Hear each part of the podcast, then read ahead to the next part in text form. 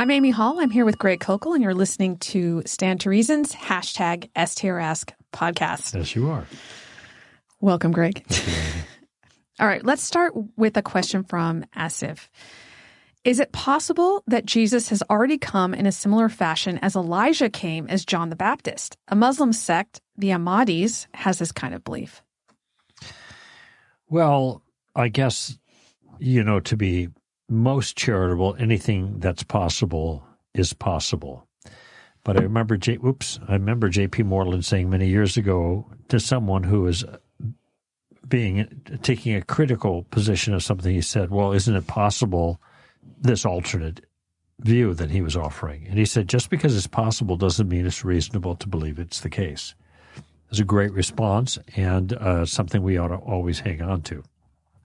Just about anything is possible. Anything that's possible is possible. If that's the question, is it possible? I guess so. Is it possible Jesus is an alien from another planet who's posing as God? I don't know. I guess so. but there's no good reason to believe that's the case. What you have to go with is the odds on favorite, it seems to me, if you're going to be reasonable. So, what would be the reason that Jesus has come in, in two different periods of time? We know scripturally that John the Baptist, though it's not even clear, it, it doesn't seem to be claiming that in the case of uh, John the Baptist, that he came before and he's coming again, it's not the same individual, okay? But there certainly is a a kind of typology, John the Baptist, that Elijah is coming and John the Baptist is Elijah, kind of. He's not the same individual that's reincarnated as John. He's like Elijah, and we see some characterizations. And there's going to be Elijah that comes in the future, kind of. But that's a typology. It's not a reincarnation or a remanifestation. Now, there's a lot of reason to believe that, in a sense, Jesus showed up at other times. These are called Christophanies. That is when God presents himself present um, in some tangible physical form. So when we see the um, Shadrach, Meshach, and Abednego in the book of Daniel in the fiery furnace, there's another individual that is a looks like a divine figure that's in there with them. it's a pretty good guess that that's a Christophany. That is the second person of the Trinity that's manifesting himself in in that circumstance. So in that sense, I think in a certain sense Jesus Jesus is the name given to the person who is born on Christmas you know, that's a name referring to his physical self. Okay. Now, sometimes we're not really careful about that. We say, well, Jesus showed up in the Old Testament in this way. Well, strictly speaking, if we want to be precise, it wasn't Jesus yet. It was the word that became flesh later that showed up in a Christophany, manifestation of God, or theophany would be another way of putting it. But Christophany focuses on this manifestation of the second person of the Trinity. And some would argue that all of the times where God shows up to speak, burning bush, uh, Oaks of Mamre with Abraham, in the uh, furnace there with Shadrach, Meshach, and Abednego. Um, those were all actually the Word, the the person who communicates, the person of God who communicates, manifesting Himself in some physical form. However, Jesus was an incarnation. That is, the Word became flesh, took on to himself an actual human body, not just the form or image or manifestation that we see in the Old Testament, burning bush, um, looking like a human at the Oaks of Mamre, et cetera, et cetera. So um, there is a sense that arguably Jesus showed up in the past, but not as an incarnation. The incarnation was unique. And it's not really even parallel to John the Baptist and Elijah because John the Baptist and Elijah are two distinct historical figures that were similar to each other. And this is why Jesus could say, well, Elijah has shown up if you care to accept it, referring to John the Baptist. That there was a typology or a similarity there, but it does appear that Elijah, in some fashion, will show up as uh, in in in the book of Revelation, which I think is Revelation eleven. You know, the two witnesses or something, but that's interpretive. May not be the case. But so there are distinctions here. I would not say that there's any good reason to believe that the Word showed up, the second person of the Trinity showed up in the flesh, incarnate, prior to the time of Jesus of Nazareth. And I don't know why anybody think- would have the reason to think Well, so. you're talking about prior to, I think he's talking about after. So he's already come. I, I, I would assume they're talking about this the second coming here. Do you have any? Could you read it again? Is it possible that Jesus has already come in a similar fashion as Elijah came as John the Baptist? So I assume that's talking about the the second coming. Well, uh, again, I- It's no, it's unclear, no- but yeah. okay, but pretty much my same. No, I guess I don't have any. well, let me let me give a few Trash thoughts. that first dialogue. well, no, because okay. it could be that's what they are claiming. Yeah, so I'm it not is even a little sure. bit unclear, but no, uh, Jesus' return is going to be visible, powerful, and conclusive. That's the way it's characterized in Matthew. Jesus characterizes it in Matthew 24. And in fact, I just read a summary of the basic eschatological views premillennial, postmillennial, amillennial, and all the views hold to a visible return of Christ. They have different views about what the word millennium means and how that manifests itself in history as time goes on. But they all believe that Jesus is going to come back in the manner I just described visible, powerful, and conclusive. And remember, that's Matthew 24. But in, in Acts chapter 1, Jesus um, ascends into heaven, and the angels show up after he's gone while the disciples are still looking around, gawking at the sky, and says, This Jesus will return in the same manner that he left. So, in the meantime, you got work to do. And so, um, everything scripturally indicates that when Jesus returns, that will be the end of the age. It will be visibly visible, powerful, and conclusive. And uh, 1 Corinthians 15, resurrection, first Christ the fruit, first fruits, then those who are his at his coming, and then comes the end. So it's it's just that's the whole end of everything when Jesus returns on any understanding of eschatology. So I don't see in any sense how this particular claim is justified. Yeah, I think that there is a, a definite distinction between John the Baptist and what they say about Elijah and Jesus. So here's from Luke 117. It is he, this is talking about John the Baptist, it is he who will go as a forerunner before him in the spirit and power of Elijah. There you go. So this is what you were talking about being a type. It's not that he was actually Elijah. Whereas with Jesus, it's very clear there are specific things that Jesus is going to do. Um, here's a verse. Let's see here. Um, this is Mark 14, 62. Uh, you shall see the Son of Man sitting at the right hand of power and coming with the clouds of heaven. And this is what you're talking about, Greg. We are all going to see him return. It's not going to be hidden. There's another verse where Jesus talks about if somebody says, you know, look here or look there, you know, Right. don't That's Matthew 24. don't listen to them. yeah, he's in the inner room. He's up on the hill. Let's go see him. Yeah. Right. So it's pretty clear that we will all know when he is returned. It's Just not going to be a question. Lightning flashes from the east to the west, so shall the coming of the Son of Man be, Yeah. is what he puts it. And he's going to judge and that will be the end. Yeah. So there's no there's no possibility that I mean unless he's saying that somebody came in the spirit and power of Jesus and is not actually Jesus. But even if that I mean even if you were to claim that there's no indication in the Bible that that was going to happen and there's every indication that Jesus' second coming is not somebody coming in the spirit and power of him but him actually coming returning the same way he left mm-hmm. and accomplishing certain ends. Mm-hmm. Okay, Greg, let's go on to the next question here. This one comes from Ronnie. What are the opposing arguments to the current New Testament academic scholar view Allison, Ehrman, etc., that Jesus was an apocalyptic prophet who was ultimately wrong on his prophecy on a coming kingdom within his disciples' lifetimes? Well, I guess the question is whether Jesus uh, meant that the apocalyptic kingdom would arrive in their lifetime. It's interesting. I think this is a little bit hard one to answer because the this whole notion is a bit tricky. Um, the early church fathers uh, expected that they would see the Antichrist. It seems that that was an expectation a number of them had.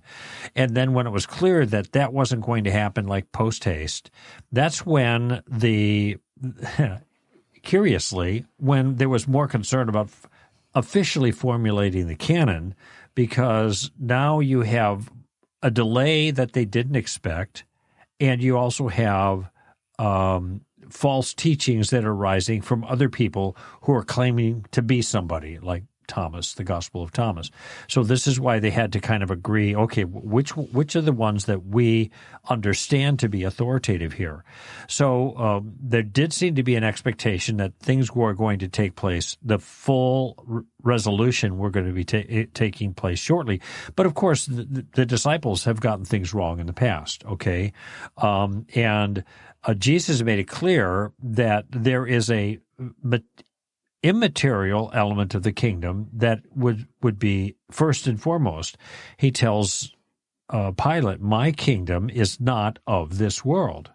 Okay, and um, if it was, then my angels would be coming right now to rescue me. All right, there is a spiritual dimension of the kingdom that is being advanced not the physical kingdom. And the disciples, even in Acts chapter 1, um, is it now that you will restore? I think the language is kingdom language there, uh, the the kingdom or something like that to uh, Jerusalem. I'll, I'll, get it quickly here. Oh, Amy's fast. I'm turning pages. She's punching. she's punching key note key things, but she's going to be faster than me. Okay. Oh, I got it. Um, da, da, da, the day when he was taken up, the apostles made many convincing proofs. They gathering together, he said, Father, watch, da, da, John baptized, whatever. Come together, Lord. Is this the time you are restoring the kingdom to Israel? And he said to them, It is not for you to know times or epochs which the Father has fixed by his own authority, but you will receive power to be my witnesses, Judea Jerusalem, Judea, Samaria, and even to the remotest part of the earth. Now, this seems to me a fairly clear indication that the second coming will not be, and the initiation of this kingdom to Israel, the way they understand it. By the way, they understood this even after three and a half years with Jesus. They understood that national Israel was still part of the kingdom promise. And Jesus doesn't take exception with that. He simply makes a point about the timing. And first, you got a job to do. It's Jerusalem, Judea, Samaria, Judea and Samaria, and the uttermost parts of the earth. Well, that's a big job. And so that citation there makes it clear to me that Jesus did not mean to communicate that he was going to be eh, coming like next week, next month, whatever. Isn't there a verse I, I about the gospel going out to the whole world or pre- being preached to the whole world in Revelation? And, or I can't remember. Or what am I thinking of here? Well, Matthew 24, and then the end shall come. Oh, okay. Yeah. So that's, I think that's also, it's the Olivet Discourse. Uh, it's in Luke 21, Mark 13, and Matthew 24. So that combination there you see. But I think Matthew 24 identifies that particular point. So uh, I would just disagree with Bart Ehrman and others that Jesus intended to return, thought he was going to return in their lifetime, because you have these other statements. Yes, there are some statements that suggest that, but then there's the other statements too. So I think this is mysterious. You can't say with a certainty that this is what Jesus had in mind. But the disciples seemed, the subsequent disciples seemed to understand, well, this is probably going to happen pretty quickly. And then they realized, well, it's not happening pretty quickly. Well, also they like the Thessalonians. Yeah, that's yeah. There you go. when Paul had to say, "Some of you aren't doing anything because you think Jesus is coming back yeah, right away." Right. Yeah, that's Second Thessalonians, yeah. right? and apostasy comes first. Then the uh, the man of lawlessness will be revealed, etc. So, excuse me. Anyway, um, I I just I understand why this issue would come up because it's there's ambiguity and equivocation in passages, but it isn't like that view that Jesus really believed he was going to come back shortly is uh, is was in fact Jesus' teaching, and Acts chapter one um, is an example of a statement of Jesus that seems to indicate a much longer period of time. The uttermost parts of the earth. Yeah. And I, I think that the verse that plays into this for people is the one where he says, This generation will not pass away. So the question of how to interpret that, I think I think there's some question to it. In fact, I'm just going to throw an idea out there that I've been playing with that that struck me the last time I read it. Um, the word generation is sometimes used for people or people who are like each other. And that whole passage is in a section about people who are persecuting. And so I've been wondering, and I just throwing this out there as a speculation, but I've been wondering if he's talking about the people who will persecute you will not pass away until all this is over. Like, don't mm. expect that this is going to oh, end. Interesting, yeah. Because he's talking about all the ways they will be persecuted. And then he says, and this generation will not pass away. So I, am kind of playing with that idea right now and reading it in light of that. I hadn't heard of that. Some people will take the same point and apply it to Israel. This group of people, Israel, will not pass away until all these things. So that is a comment that is pointing out to the durability of the nation of Israel, which of course we've seen. Mm-hmm. Amazingly, over 2,000 years. Um, yet, um, I've never heard this option, and I think this may be an option and as well. I just to be fair, I, have, haven't heard it either. It's just okay. something that came, that was an idea. I'm kind New of reading doctrine. it to see if it works out. But you heard it here first, folks. that is Amy Hall. But it is true that that word is used for a people group rather than just like a 40 year span. Yes, of, that's right. Uh, so that is a possibility for that. And, and and the thing is, it's not we don't judge all of Christianity by this one thing. When there, when you come across something that you're not quite sure about, you don't drop everything that you are sure about because this one thing you can't make sense of. Right. You look at the whole web of everything we believe, the resurrection, the evidence for the resurrection, the all these other aspects of Christianity, and you come to this one and you say, well, it's not a slam dunk that he he thought this. There are different ways to look at this. So until I know which way to look at it, I'll I'll withhold judgment about how to interpret it. But I have no reason to think that this is the one thing that proves Christianity wrong. Uh-huh. All right, Greg, let's. Oh, do we want to do one more? Let's do one more. Okay. And we might go over, but oh well. this one comes from James. What part does Jesus' resurrection play in salvation? If he didn't rise from the dead, wouldn't our sins have still been paid for by his death? Does the resurrection seal the deal in some way, or does it accomplish something separate? Well, um, a, a simple way of answering this is to go through your text and find every place where the resurrection is mentioned and see what the text or the writer says about the resurrection. As one passage says that he was raised for our justification. Okay, so um, the I, salvation is a big giant package. There's a whole bunch of stuff that's going on. It's uh, and and part of it is is payment of the debt, but also part of it is victory over death.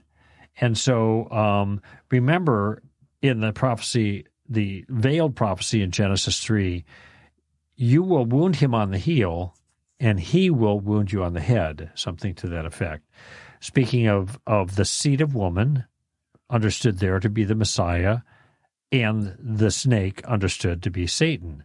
So the Messiah would be wounded on the heel, but Satan would be wounded on the head. There would be a wound that's that, but not mortal to the Messiah, but not in a certain sense ultimately mortal, but a, a mortal wound to the uh, to to Satan. It's interesting if you smash the snake head with your heel, it can hurt your heel, but it kills the snake. That's kind of the picture there. So what Jesus died, but but rising again, showed that his death was not, in a sense, I was going to say terminal, but death is terminal. but but his resurrection shows the death was temporary and he defeated death for all of us. Okay, death wears your sting. First Corinthians fifteen, right? And so uh, Jesus, um, Jesus' resurrection was important to accomplish other things. It somehow sealed the uh, the, the justification that we, we have. Now, I'm I don't know if I'm the, in the best position to give you the entire calculus of that, but it does say race for our justification. Okay, and there are other passages that talk about the role the resurrection plays in the package of salvation. And that would be a good thing to go back and check out. That's the way to answer the question. Go back and see what the text says about the impact of the resurrection and the role it plays in the larger picture. So let me add a couple things onto that, Greg. One thing, when you're talking about him overcoming death, Romans 6 talks about how we die with him, we're buried with him, and then we're raised with him. So he was the first fruits and were raised in him by virtue of being joined to him. So without him being raised, we wouldn't be raised. Mm-hmm. So that's the first thing. So that's that's, right. that's for our resurrections in addition to for our justification. When it comes to justification, what I think is that uh, if you go to Hebrews and you look at Hebrews 7 through 10, you'll see that Jesus had to enter into the heavenly temple, not built with human hands, the temple that the temple on earth, the tabernacle on earth was built to represent. Mm-hmm. So the the tabernacle on earth was just a shadow of what was what what it was supposed to represent and the and what it was representing was the temple in heaven where Jesus had to enter into with his blood because that's the other point that Hebrews makes on mm-hmm. on earth in the tabernacle you have the blood of bulls and goats which can never take away sins right. but Jesus entered into the heavenly temple with his own blood and he applied that blood in front of the father to attain our justification. So I think that's how it plays into it. He's our high priest, and were he not raised, he could not be our high priest. Mm-hmm. So I think people miss that aspect of who Jesus is. He's he's not just our savior, he's our high priest mm-hmm. in front of God. So that's in Hebrews uh, 7 through 10. And then one last thing, um, Romans 1 4 talks about how Jesus is declared the Son of God with power by the resurrection That's from right. the dead. So it also declares who he is mm. and his divinity and uh, and his role as the Messiah. So. I think it's doing a lot. There's probably other things it's doing also, but mm. all these things play into it, I think. Right. Well done. Well, we didn't go over too much, Greg. Nope. Well, thank you, Asif and Ronnie and James. We love hearing from you. If you have a question, make sure you send it on Twitter with the hashtag STRask or through our website at str.org. This is Amy Hall and Greg Koukl for Stand to Reason.